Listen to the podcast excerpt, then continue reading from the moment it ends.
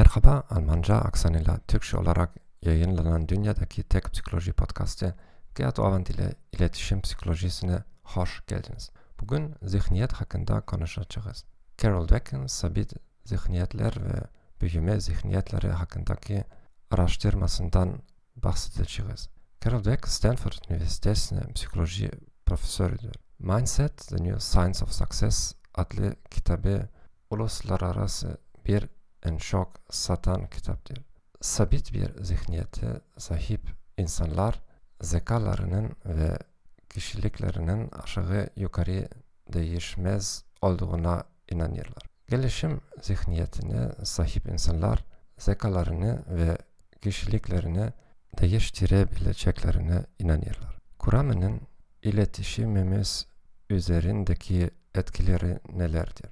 Sabit bir zihniyete sahip insanlar olumsuz geri bildirim aldıklarında savunmacı olurlar.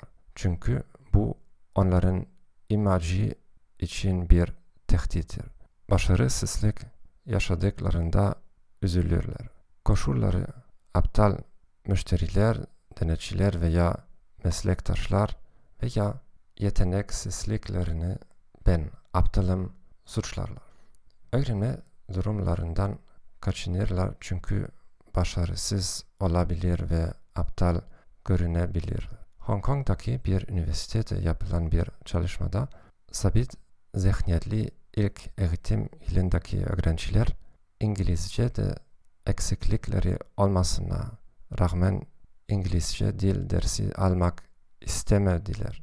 Aynı zamanda İngilizce üniversitedeki ve daha sonra profesyonel olarak başarıları için önemli bir bileşendi. Sabit bir zihniyete sahip çalışanlar şirketleri tarafından sunulan eğitim fırsatlarından kaçınabilir.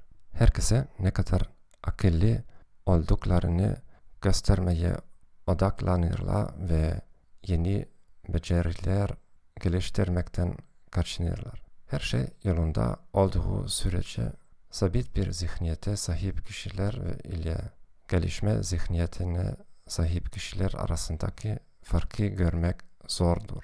İletişiminizde sorunlar yaşadığınızda nasıl hissediyorsunuz? Sadece kötü bir iletişimci olduğunuzu mu düşünüyorsunuz veya pratik yaparak iletişim kurma şeklinizi önemli ölçüde geliştirebileceğinizi mi düşünüyorsunuz? İyi günler dilerim ve hoşçakalın.